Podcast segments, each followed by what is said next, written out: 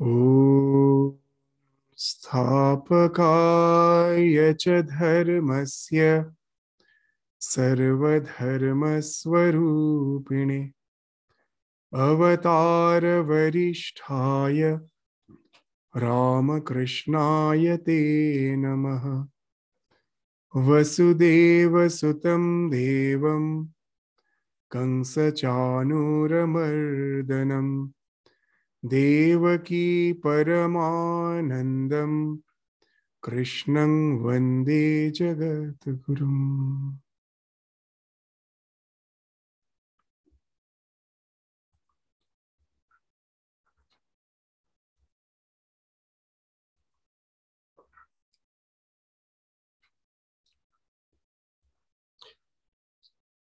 So in the last class, we were studying the 60, from 64th to the 66th verse of the second chapter of Srimad Bhagavad Gita, where in the 65th verse, we found that the serenity of mind results in twofold action. So, what's the twofold action which follows the serenity of mind? First is the eradication of all sorrows, and second is that one gets established in wisdom. Prasade sarvadukhanam hanir asya upajayate. That's the first result which ensues from tranquility. And the second is prasanna chetaso hi ashu buddhi paryava tishthate. That's the second. The first is hani asya upajayate. What's hani asya upajayate? Hani means eradication. Upajayate ensues. The eradication ensues. What eradication of what? Sarva dukkhana. That all sorrows, without leaving even a trace of sorrow. It's not that that the life is interspersed with joy and sorrow. The sorrow is eradicated once for all. That happens when one gets established in that tranquility. And the second is prasanna hi chetaso, prasanna hi chetaso ashu, prasanna chetosha hi asu, buddhi paryava tishthate. His buddhi. That gets established means what? He never wavers in his decision. His wisdom has now been established. So, what are the two things that in the last class we were disliking, we were discussing? That with the tranquility of the mind, the likes and dislikes, they fall off.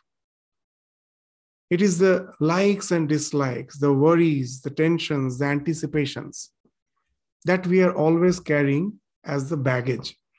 It's just like a baggage which we are always carrying around us. And we got so much habituated with that baggage.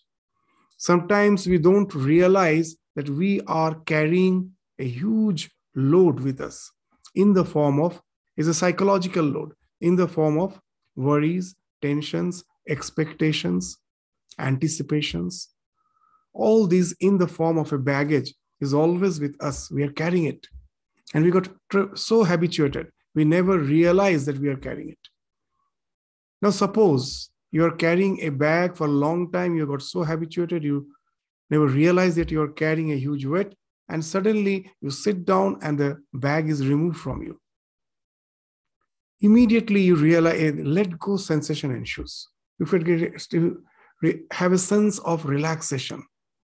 Then you realize that I got so habituated with this weight, I was not realizing that I'm constantly stressed. Only when the weight is taken away, then that relaxation ensues. So, this is the prasada, once for all. When the likes and dislikes all have fallen off because of your identity with yourself, you are no more identifying yourself with the happenings of life you're identifying yourself with the witness, the one who is witnessing all the things which are happening in life. So it's not that the dukkha stops, eradicates because all the things become favorable. It can never happen. The life has its ups and downs. It is going to be. That's the way of life. There will be ups and downs.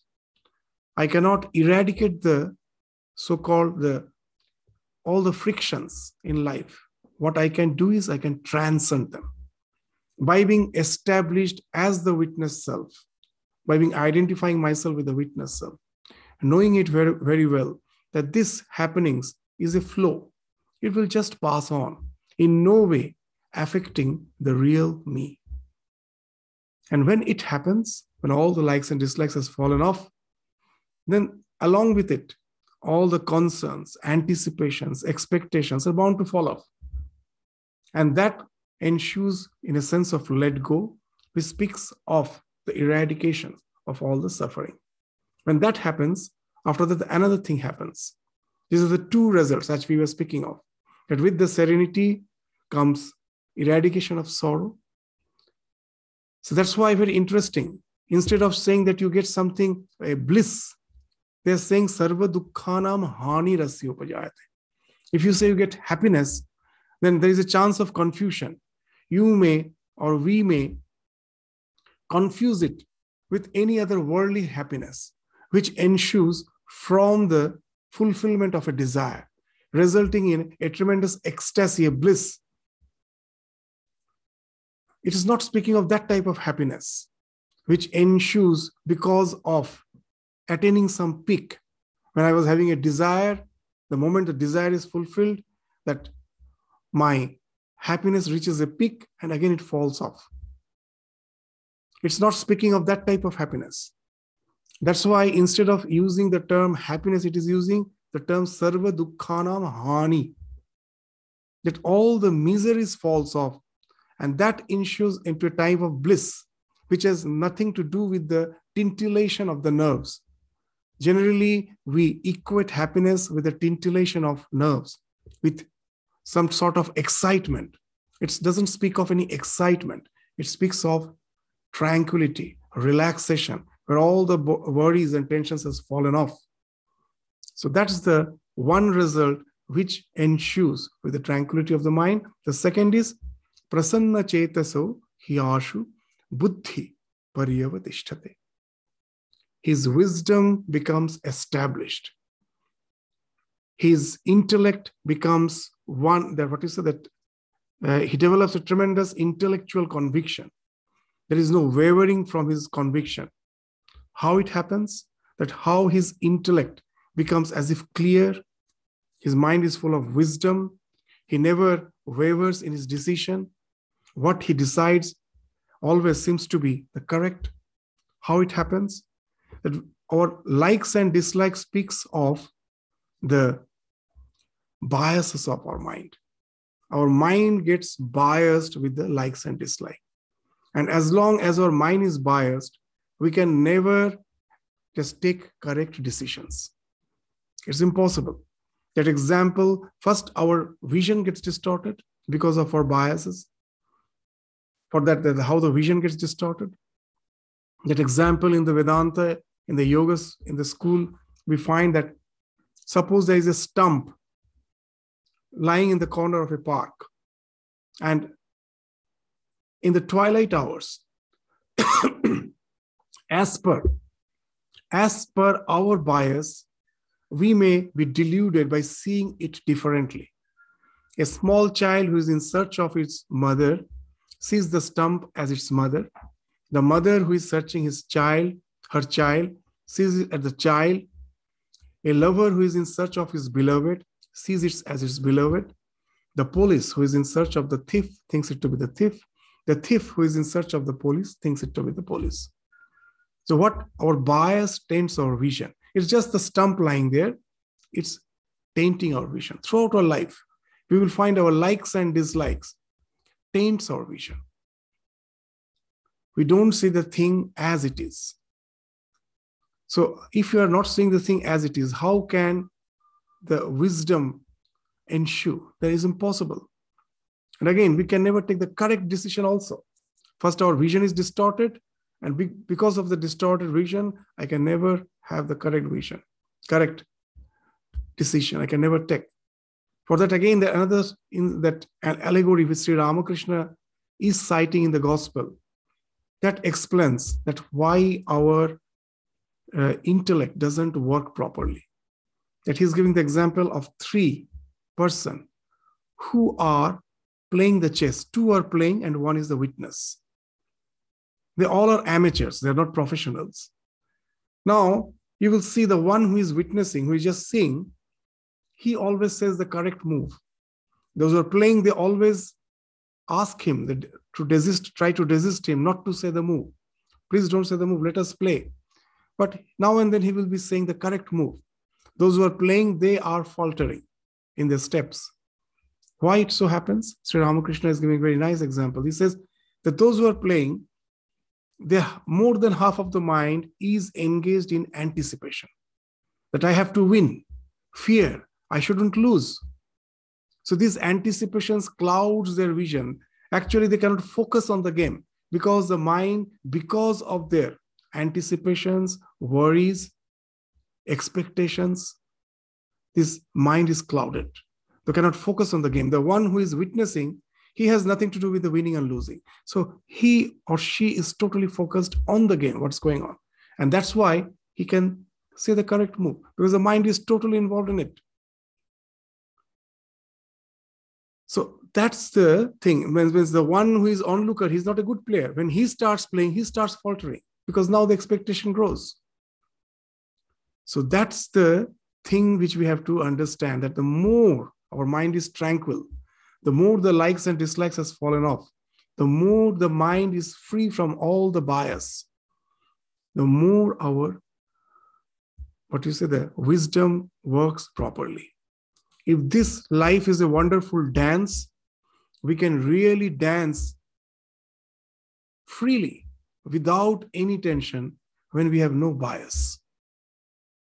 And for that, another uh, means allegory, Sri Ramakrishna is citing in the gospel, very interesting, that there are there means one weaver was to, he's to this, you know, those who weave cloths so one such weaver, after a long time, went to meet another weaver.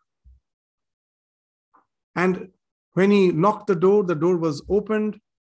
The guest weaver was very happy, was delighted to see the host as well as the host is happy to see the guest, for after such a long time they have met. So the host invited the guest, please come in. And then they started chit chatting, sitting together. Now, when they were chit chatting, the guest, the guest weaver, he's also a weaver. So naturally, he has an interest in various of what you say these these cotton balls, the thread balls, with which the host was working. A lot of various colored cotton balls, thread balls, with which she was weaving. The guest got attracted with a particular color. She liked it very much. And she developed a hankering for it. Now, the host said, After such a long time you have visited, let me just bring some refreshments for you. Now, she went inside to bring some refreshment. And the guest was so much lured by that particular color of the thread. He took that ball and has and, and just hide it and he hide it under the armpit kept it under the armpit and he was she was sitting with the arm, armpit pressed she was sitting now the host came with the refreshments and when the guest was having the refreshments she realized one of the thread ball is missing that's a very nice colored thread ball is missing and she was a bit surprised. I was just working with that, how it went. And then she was looking here and there and noticed at the her friend, the guest, the weaver, and realized the way she was sitting, that she was pressing her arms too tight, one of the arm too tight. And she understood what has happened, that she is hiding the thread ball under her armpit. How to get it back? Because it was a precious thing for her. She now devised a plan. When the refreshment was over, she told, After such a long time we met, I'm so elated. I'm feeling, I'm feeling like dancing. Do you remember in our olden days, we used to dance together? Come, let us dance together. Let us celebrate this occasion. Now, the guest was really in a fix. How can she dance? But as the host was request, was requesting again and again, insisting that come, let us dance. So at last she agreed. Now they both got up. The host was dancing freely with both the hands free. And the guest, she cannot raise one of her arms because the, she will be caught. She kept one, she kept one of the armpit pressed and just raised only one hand and she was dancing. Now the host again just asked him, Can anyone dance this way? Is it the way you dance? Dance freely, just see how freely I'm dancing. And then the guest is saying, J in Bengali, J Jamun Jane Ben. Ben means friend. As we know, so that's why we dance. I cannot dance that way. I don't know to dance with both the hands raised that freely. I have to keep one of the hands pressed. So, what it speaks of, when we have bias, we become conscious liars, conscious liars. Because we cannot dance freely, that our this particular bias doesn't allow us to be free. And then, how can you think of wisdom when already you have some of your likes and dislikes which you have made it your domesticated it as your pet? You can never free yourself. Keeping that intact you we will now philosophize. To have philosophy in life is good but most of us will be philosophizing. What is philosophizing? That keeping our likes and dislikes intact. I don't compromise with them and now i trying to explain my philosophy is based on my likes and dislikes so that that is not disturbed that is kept nurtured. So i can never have a proper decision. I can never be a man of wisdom. So that's why this sloka speaks this wonderful thing. This is the tranquility in life. This two thing is going to happen. You're going to enjoy a type of relaxation. And in your life in spiritual life as well as in your secular life you will find that the wisdom is shining forth through your personality. So, after saying these twofold effects, now the Lord will confirm this very idea by showing the contrary, the opposite side in the next two verses. That if you do not have tranquility, you can never have peace. That will be spoken of in the 66th uh, verse of the second chapter. And if you do not have tranquility, you can neither have wisdom. That will be spoken of in the 67th verse. So let us proceed to the 66th verse. What it is saying? Nasti buddhi ayuktasya. Nachayuktasya bhavana. Nacha bhavayatah shanti ashantasya kutah sukham. न अस्ति बुद्धिर अयुक्तस्य ayukta what it means not unified. When your mind is not focused, that speaks of ayukta. It's constantly like a grasshopper jumping from one spot to the another. It is a monkey mind constantly wavering from one thought to the another, one pursuit to the other pursuit. That is ayukta. It's not focused. It is not connected, conjoined to a particular ideal. So, for such a person, ayukta, there cannot be any buddhi. You cannot, this buddhi means decisive faculty. Means in Vedanta, they divide the mind into four parts. It's actually not four parts. These four uh, way the mind works, as per the four way the mind works, the mind is divided into, has been nomenclatured in four ways. What are they? This mana, buddhi, chitta, ahankar. Mana, buddhi, chitta, ahankar. So, what is mana? Mana is the, uh, as per definition in Vedanta, it is sankalpa vikalpa, vikalpatmak. That with so many things, we just take a resolution, we think over it, and we, then we think, no, let me not do it at all. Or even if I do it at all, I will do it in a different way. The way at the beginning I thought, I change my plan. No, I won't do it that way. I will do it in different way. That's what is constantly going on in your mind. That should I do the thing in one way or in some other way or not do it at all? So it's in Sanskrit they call this kartum, akartum, anyatha kartum. Should I do it or not do it or anyatha in a different way I will do it. So that's the faculty of the mind, sankalpa vikalpatmak. So with all those options present in my mind, at last I decide on something. Yes, with all these options, this is the thing I find is the thing which is to be followed. So this nishchayatmika, that after all this sankalpa vikalpa, I make a nishchaya. I, just make a decision that this is the way which is ideal for me. Nishchayatmika buddhi. The other truths are chitta, which is the storehouse of all your past latent impression, is the chitta, it's like the memory house. And ahankar, it is the self which is reflecting in the mind to give you this limited sense of identity that I am this psychophysical existence, this ego. So, this faculty of mind, which generates the ego, is called ahankar. So, it's actually the same mind as per the various ways it works, has been termed in four different ways. It's mana, buddhi, chitta, ahankar.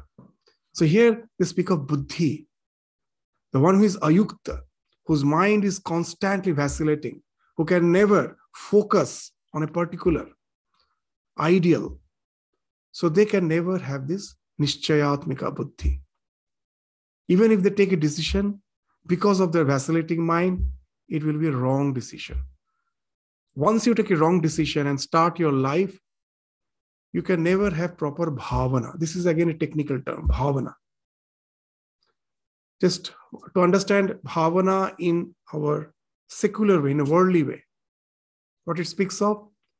A student, suppose, is perplexed that what this academic what's the, what course of academic education should I choose? Instead of sitting down quietly and trying to think that of his own uh, tendencies, temperament, what he likes exactly, what we do generally, what all are saying, that we just give importance that uh, what all are saying should, is a proper ideal uh, profession. So there are various thoughts going on. Someone is saying this is a good, that is good. So I never sit down to study my own mind, the tranquil mind, what will be proper for me. With thousands of opinion, at last, I, as per the other's opinion, I adopt one of the opinion and most probably I have good marks to go to some professional course, I enter. And I, in the process, when I'm already studying, you will find what? That now you find, as per your temperament, that course is not for you. Now, how can you really contemplate on your study? Make that study your be all and end all of existence. Because constantly you will find that I have chosen a course which is in way not meant for me. Or even you have completed the degree as in the last class we were saying that as a student i liked biology. So that my liking was with the textbook.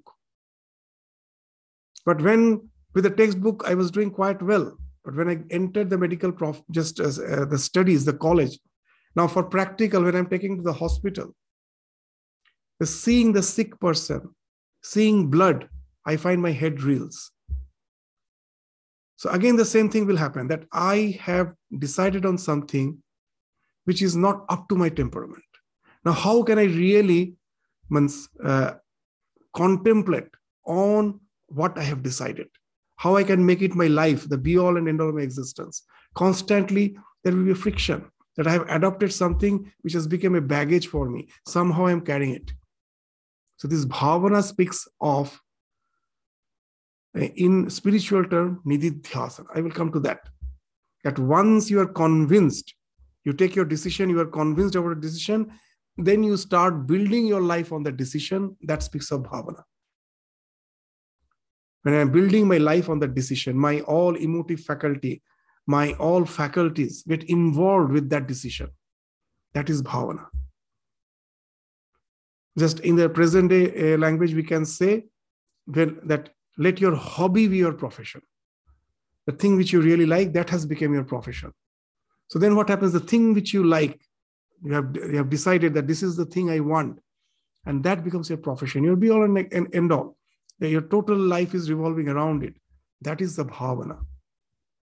So unless you have proper, proper bhavana, there's a constant friction. So then how can there be peace? So that's the same thing which is being indicated in the next line. Nacha abhavayatah shanti. There cannot be peace, constant friction. Ashantasya katha uta sukham. There cannot be any sukha, the tranquility, real happiness, the bliss which ensues from a let go. That can never be there because you have never chosen the proper path. Your decision itself is wrong. so that example which we give, that it is not the endeavor in our life which speaks of our fulfillment, not the endeavor. It is a paradigm which speaks of our fulfillment. Means what you think to be the ideal, that speaks of your fulfillment. The example which we give a common example. Suppose there are two walls side by side, and there is a mango tree nearby. And to get the mangoes. The mango tree is laden with the ripened mangoes. To get the mangoes, I hurriedly get a ladder, keep the ladder against one of the wall, and I climb up. After climbing up, I find I have kept the ladder on the wrong wall. If I would have kept the ladder on the other wall, that was a bit nearer to the mango tree, I would have reached the ripened mangoes. This is a bit far away. So now see that if I would have kept the ladder on the other wall, as per the endeavor is concerned, as per my effort is concerned, in both the cases it is same. Whether I keep the ladder in this wall or in that wall and climb up, the effort is same. But I don't get the fulfillment, the thing which I want, if I keep the ladder in the wrong wall. So this will speak of this, the buddhi leading to this bhavana. So when you are not taking the proper decision, you find that you are far away from your goal. And when that happens, the life becomes a dragging existence, as if you're dragging with your existence. So as they say that I have take, I have just uh, bitten more than I can chew.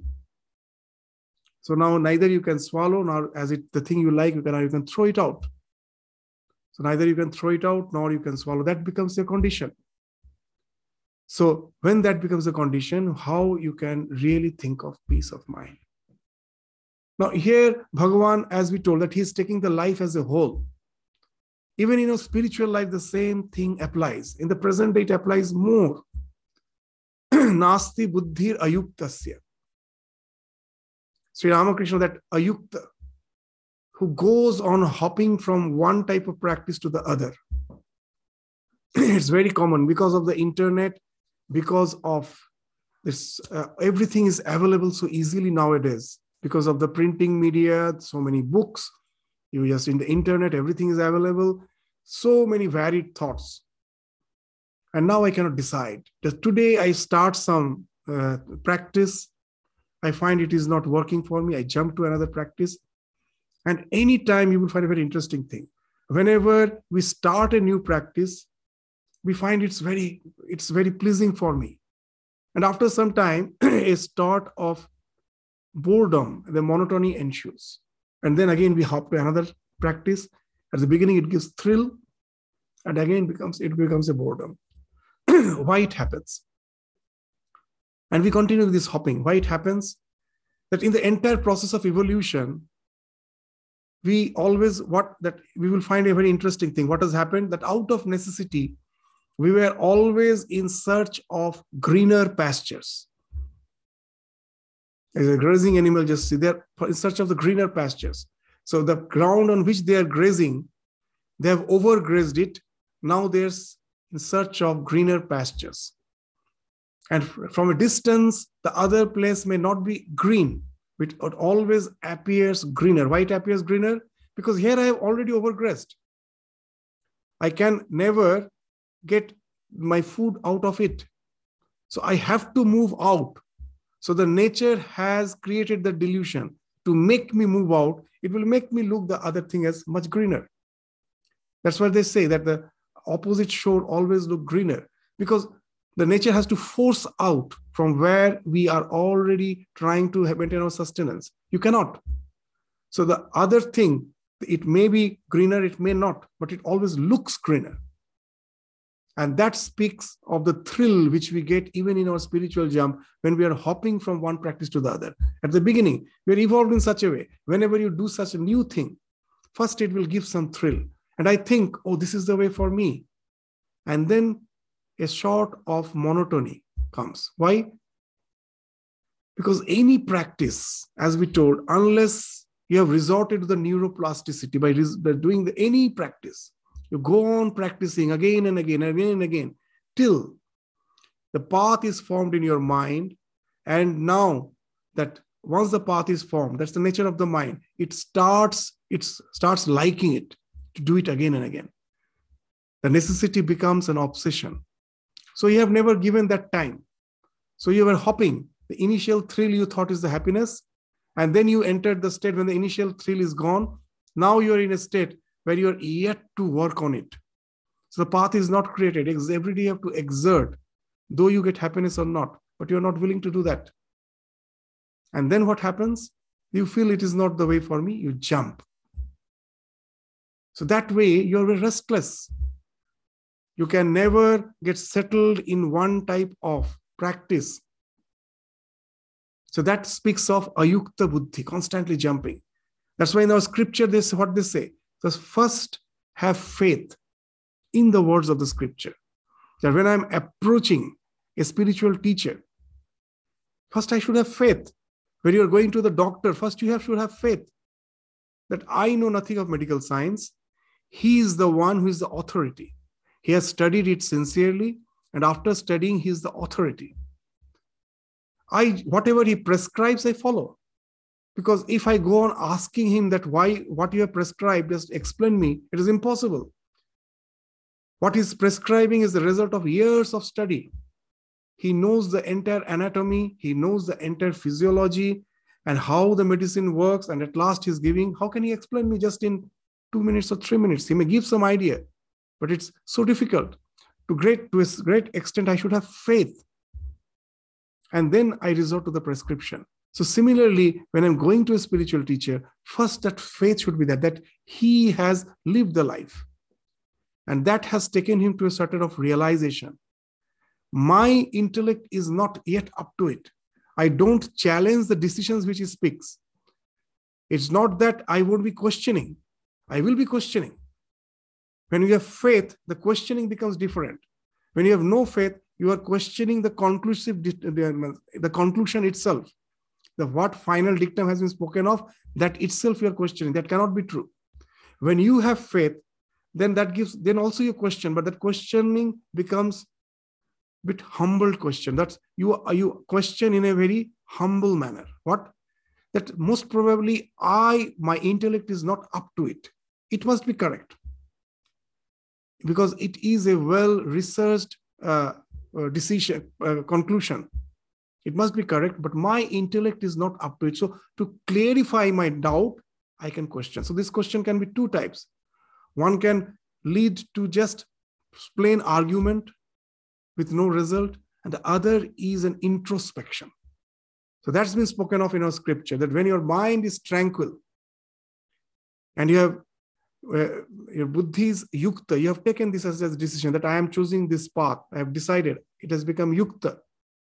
Then what happens? Then sravana and manana ensues. That first I hear, and then taking the final decision to be okay, that's correct.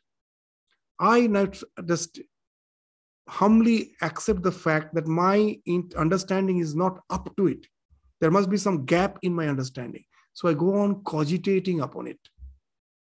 So from faith, this two happens Sravana, Manana. So from that, that speaks of this buddhi, this without developing the faculty of controlling the mind, there cannot be proper vichara. There cannot be uh, which uh, results from Sravana and Manana. With the Sravana and Manana, at last will give you a conclusive decision. When through Manana, you at last understand the gaps of your understanding has fallen off, then you come to a conclusive decision. Yes, with a tranquil mind, I sat down, I thought over it, and now I come to an intellectual conviction. Now I have to start living the life. So in spiritual life, that once you have that intellectual conviction, yes, now I understand it. All my doubts have vanished. As when Swami Vivekananda was teaching the Upanishads to the young brahmacharis in Belur the novices, he suddenly stopped uh, teaching and asked, "Do you can you tell me what's the utility of studying the Upanishads? Is it going to give you realization? No. Then why we are going to study the Upanishads? His simple answer was because it clears, the removes the cobwebs of your mind. That there are so many gaps in our understanding. Those things are clear. The mind will have a now a very clear vision. Unless you have a clear vision, you will never develop the motivation. That bhavana speaks of motivation to work on your intellectual conviction. First, you have a conviction, then only you can develop a proper motivation. So Bhavana speaks of that motivation. Now, the next, after through Sravana Manana, you have developed an intellectual conviction about your ideal, then your practice starts. You start contemplating on your intellectual conviction. You start internalizing it. So bhavana results from the contemplation on your intellectual conviction. So that's in our scriptures in Vedanta, it is termed as nididhyasana. So you're contemplating, contemplating on your intellectual conviction. This alone can result in shanti. How? Now, when you start contemplating, that in the very specific Vedanta term, they say that Brahman, the Brahma is the ultimate reality. We all are the projection of Brahman. That's very difficult to understand. Through inter, through lot of Sravana, Manana, when we really realize that I am that conscious principle. Now, intellectual understanding won't do. When the real crisis of life, life comes, challenges of life come, we'll find that intellectual conviction is washed off. Just the way a drug addict knows very well that his addiction is harming him or her is destroying his or her life. Intellectually, he knows that. But can he help himself? He finds that his tendencies are so strong that intellectual conviction is washed away. So he has to be in a rehabilitation camp where two things has to be done. One is slowly that his addiction has to be reduced. It not in one day. What they do that if you are taking a very very high dose of whatever drugs you're taking, they will reduce the uh, they will increase the gap and reduce the dose. So that speaks of renunciation. And another thing they will do they will try they will help us in developing some new hobbies so that my mind is distracted into that. Something creative. You know, some, maybe it's a painting or music whatever it may be gardening so your mind is distracted into that that speaks of the bhavana, the culture. So you're renouncing something, you are trying to, now you have to live your life according to that. When I come back from the rehabilitation camp and all those good things, the culture which I was developing, I stop. My mind cannot stay in one place. Naturally, it will again go back to all the things I was doing because it has it has to be kept in something positive. I was not doing. So again, it will regress back. So I have to continue. So here also, when you have an intellectual conviction, you have to constantly meditate. How now what how it will help? In the spiritual sense, as we have mentioned again and again, that what's the cause of all our suffering? Is the ego. The Brahman, the ultimate reality, is finding expression, is being reflected in the psychophysical existence. And I take that reflection to be real. And that develops the ahankara. And on that ahankara, all our likes and dislikes are hooked. When the Brahman finds expression as bacteria, you keep some nutrient in front of it, it will be drawn towards it. If you keep some poison, some toxin, it will be pushed away from it. It will be just running away from it. Why? Because once it gets identified with the body, now it thinks my existence depends on its nourishment. So I have to nourish. I should be avoiding anything which is deterring for its existence because I have identified now myself with the psychophysical existence. So all these likes and dislikes, which we have developed, so the entire process of evolution is circling around that ego. Now, when through Sravana Manana you have at last came to the conviction that I am the self, this all these likes and dislikes are hooked to the ego, which is the product of ignorance.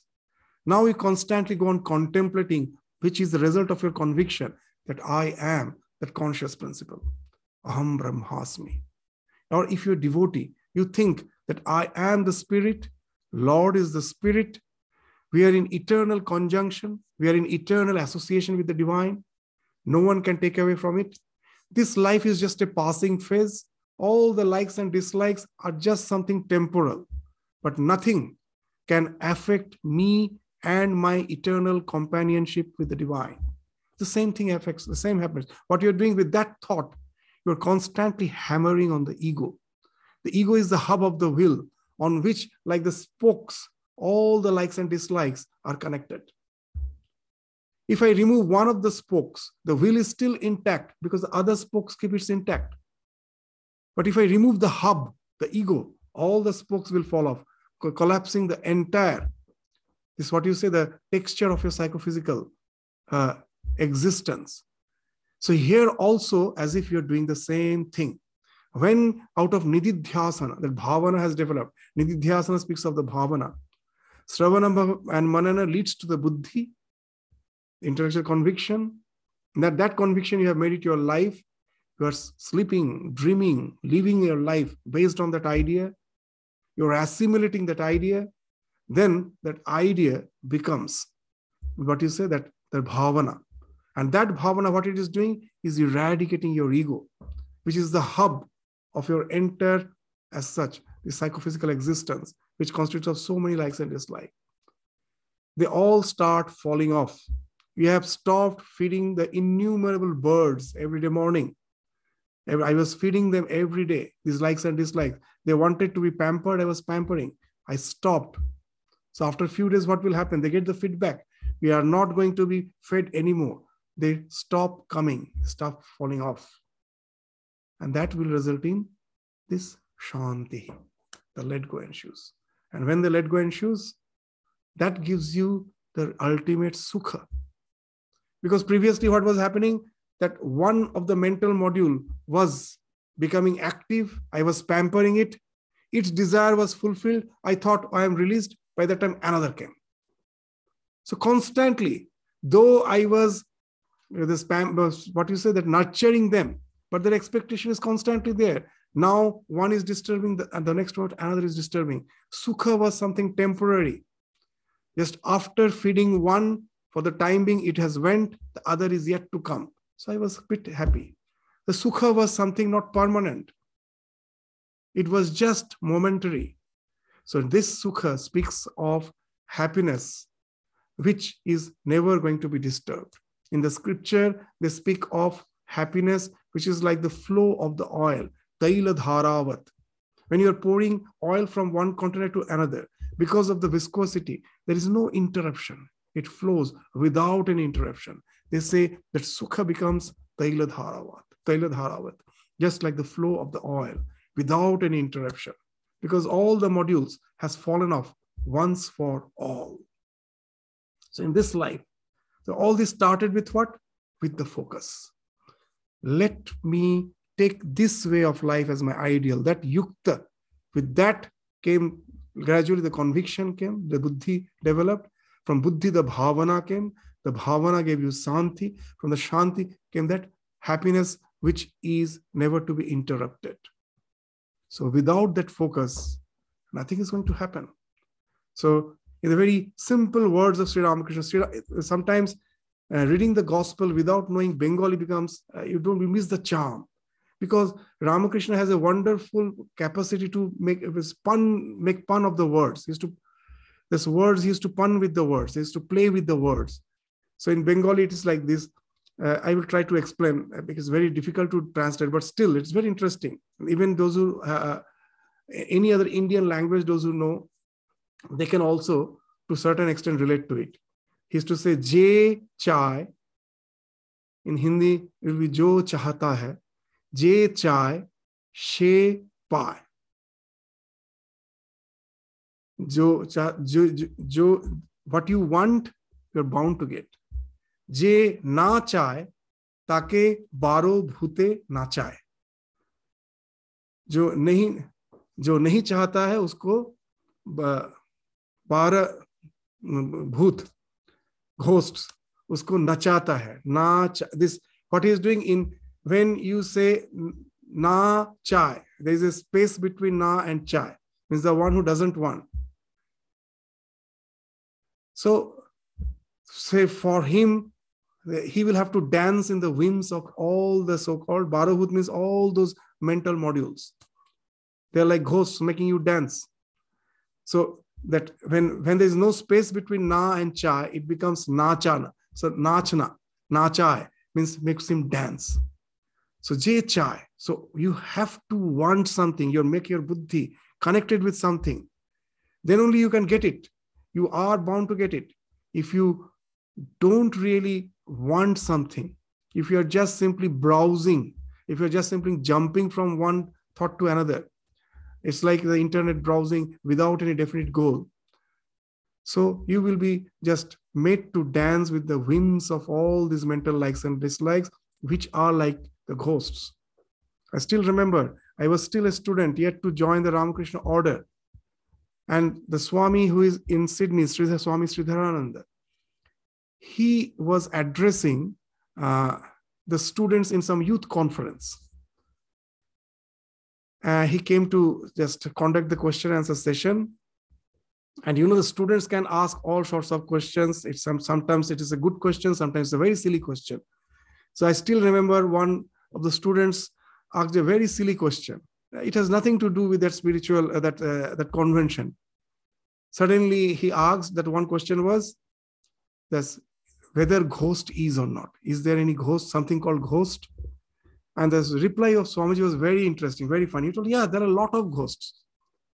And the next question, he immediately he was asked, where, Swamiji, where are the ghosts? Can we see them? He told, just simply dive into your mind. You can see there's so many ghosts. There are so many ghosts making you dance in their in the in their whims.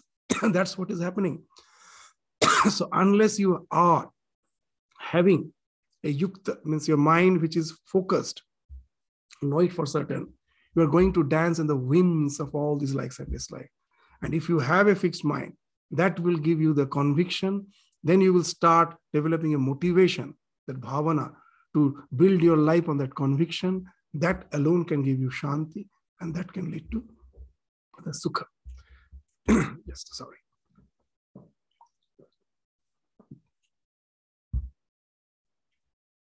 So that's in the 66th sloka. We saw that it was speaking of that how that without the tranquility of mind, there cannot be the eradication of sorrow. And the next sloka, the 67th will, sloka will say that without the tranquility of mind, there can neither be wisdom. So Indriyanang, the 67th. This is also a very interesting sloka. Indriyanang hi charatang यन मनं यनुविधीयते तदस्य हरति प्रज्ञां वायु नावम इव अंभसी indriyanang hicha just you will find that just as a strong wind sweeps the boat away from its track that the boat is going is following a certain direction and the cyclone comes the tsunami comes the boat is washed off it just simply starts floating hither and thither, uh, being carried by the winds. It loses its track. Similarly, if we allow our mind to follow the senses, What to speak of five senses? Just one sense you follow, it will take you away from your track. You will be out of your track. You will get distracted, and you will be, your way will be lost. At last, it will destroy you. It will kill you.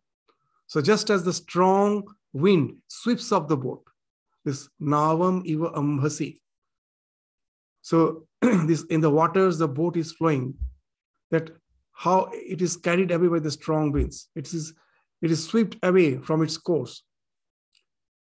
Even so, one of the senses, not all the senses. What to speak of all the senses? If all the five senses are active, what to speak of? Even just one sense.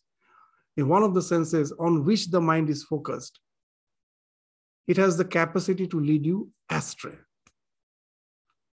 Because as, as we have already discussed, that your vision is getting clouded by the liking or disliking which is followed by their senses. It's getting totally clouded. There's a very nice sloka, uh, which I will read out. This Kuranga, Matanga, Patanga, Bringa, Meenatah, पंच भीरेव पंच। एक प्रमादि स न हन्यते। यह सेवते पंच। भीरेव पंच सुक्ति Sudhakar this are the collection of various proverbs in the form of verses very interesting what it is saying is very interesting that कुरंग means dear Matang means bees पतंग insects Bringa, elephant, Meena, fish. These five different creatures are killed just being drawn by one of the senses. These five creatures, each being drawn by one of the senses, can be killed. How? This kuranga, the deer. You know how the hunter will be attracting the deers? With music, the sound hearing the sweet sound, they will play some sweet music. The deers are drawn towards that. And that's how the deers are tracked and they're killed. So just one indriya, the sound, is sufficient to kill that deer, to, dist- to distract it and to kill it, to delude it and kill it. The bees are attached to the fragrance. Sometimes the fragrance, with the fragrance, they are drawn to the flower. And when they are sucking the nectar, the night comes, the flower closes, and the bee gets stuck in it, and that becomes the cause of its death. So, fragrance, gandha. Shabda kills the deer, smell, the fragrance kills the bees. Insects are drawn by the light. We have seen that some fire is burning, the insects come and jump on it, and they they die, they get burnt and died, they, they and die. So, rupa, rupa, this light speaks of the rupa, the vision. By being attracted by this rupa, the insects die. Elephants are trapped by the sense of touch. To they will domesticate a female elephant and will make that they want to most probably trap trap a male elephant, wild elephant. What they will do, they will make the female elephant go and touch the male elephant and then make the female elephant run, uh, female elephant run. The male elephant will now start running after it, and they will have some trap in the way. They will make the female elephant run in a way where the trap is there. And as it's running, the male elephant is running after the female elephant, it will fall on the trap, and that's how it is trapped. So, just by touch, the elephant can be trapped or even it can be killed. And this rasana, this food by which the fish is trapped in the bait, you keep some uh, what some uh, insects. The fish gets lured by it, and there's a hook is on the bait on which it gets trapped, and it's killed. So each of these five animals are killed just by being drawn by one of the senses. Now think our condition. All the five senses are drawing us constantly what will be our condition? Eka pramadi sakatham. Eka pramadi. For all the other fives, only one. have resulted in pramada, the delusion, resulting in death. Sakatham na hanyate ye sevate pancha bhireva pancha. How can you think that one can be saved who is doing seva, he's serving all the five? So he's bound to be deluded. So that's the idea which is being spoken of here that even one indriya, even one indriya can kill us. Then what to speak of if all the indriyas, if all the senses are constantly drawing us? So you can never have pragya. You are deluded, and the delusion will result in destruction. So after saying that, as a conclusion, the 68th sloka, the what Bhagavan is saying, tasmat, therefore, अस्य महाबाहो निगृहितानि सर्वशः. That's the very first thing don't get drawn by the senses the senses are created in such a way as in the Kathopanishad has been mentioned परांचि खानी व्यत्रिनत स्वयंभू तस्मात् पराक पश्यति न अंतरात्मन कश्चित् धीरः प्रत्यगात्मनैक्षत आवृत्त चक्षु अमृतत्वमिच्छन् mantras are so wonderful. That paranchi khani vyatrinat swayambhu, the Lord, the Swayambhu, has inflicted, has inflicted injury to the senses in such a way that they always move outwards. They never turn within. Tasmat parak, parak means outside. Pashyatina antaratma, not going within. Kaschid dhira pratyak. The opposite of parak is pratyak.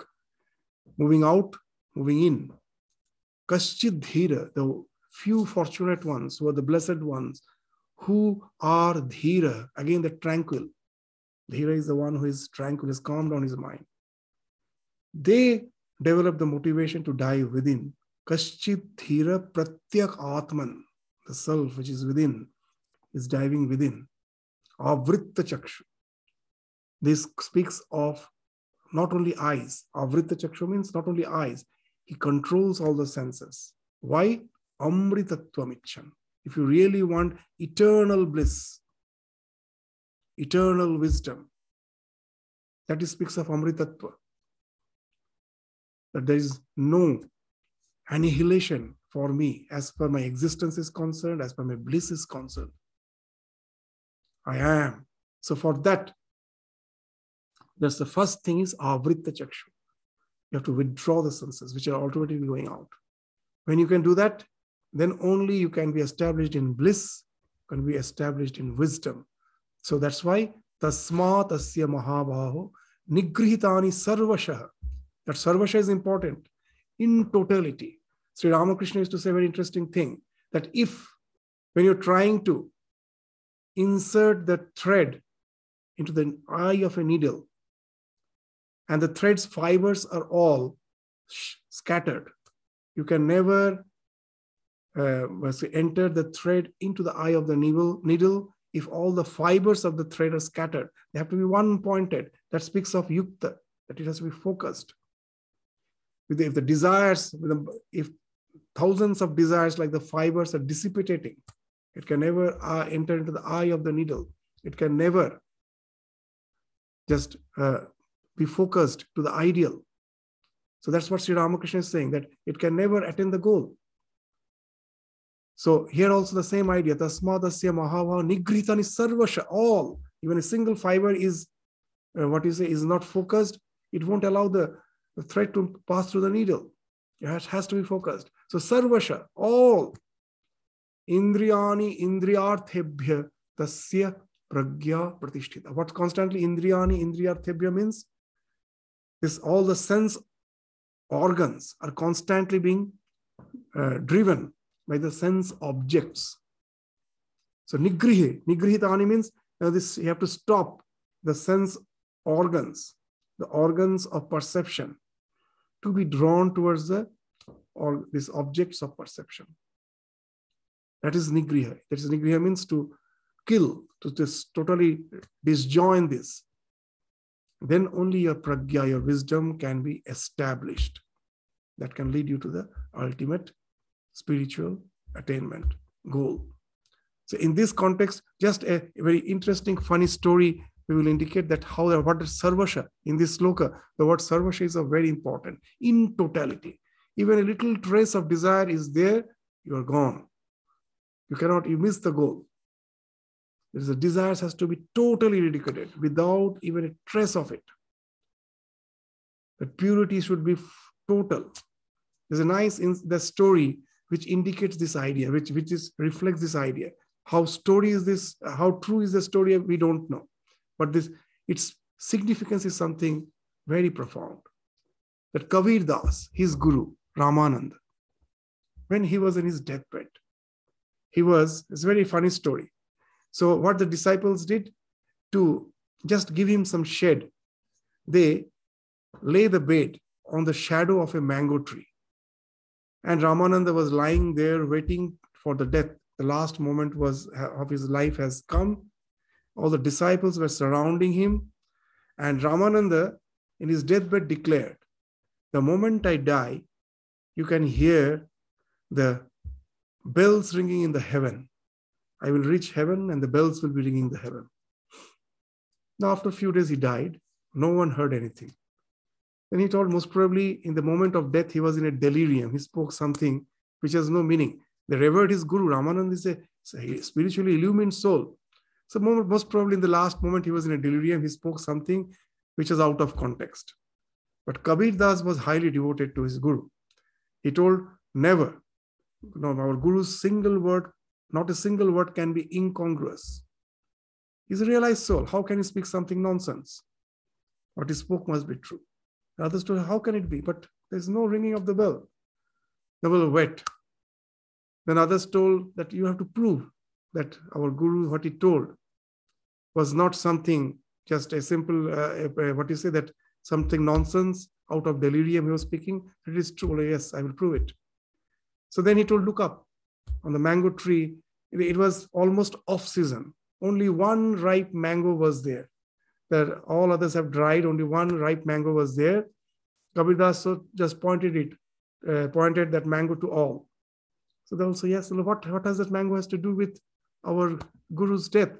And then Kabir Das climbed the mango, uh, climbed the tree and plucked the mango, brought it back.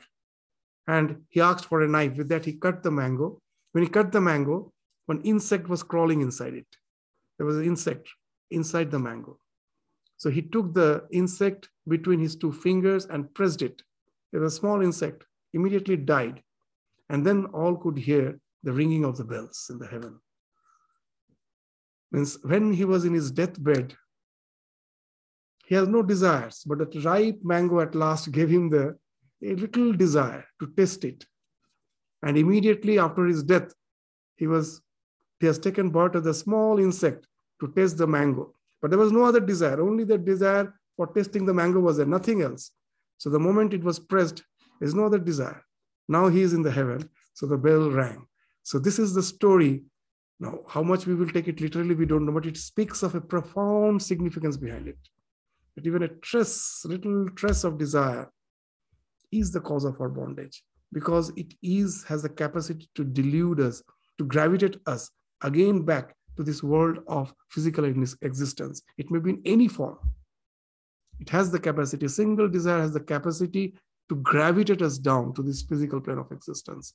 So it speaks of total eradication of that to really result in emancipation. So that's what the idea which we get from the 68th uh, sloka of the second chapter.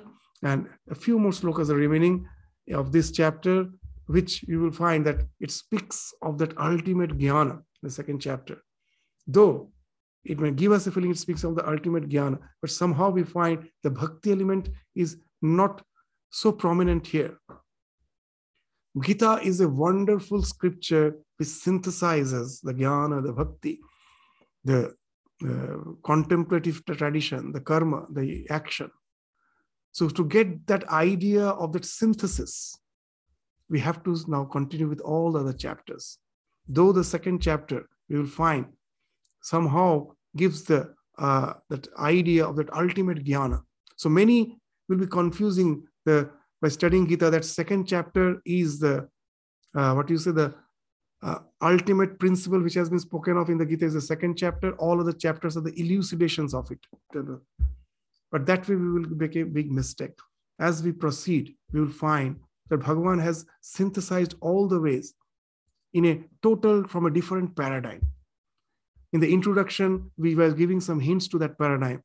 We will again come back to that paradigm as we go on with the chapters, uh, which will follow after the second chapter. Another four slokas are remaining. After that, we will continue with the third chapter. Uh, so, this chapter is going to end with that idea of that the self, which is the essence of our being. And the more we are established in that, the more we can be at peace with our life by developing a sense of serenity which transcends the suffering. It's not eradicates the suffering, transcends the so-called suffering of life. They are there flowing. You're not touched by it.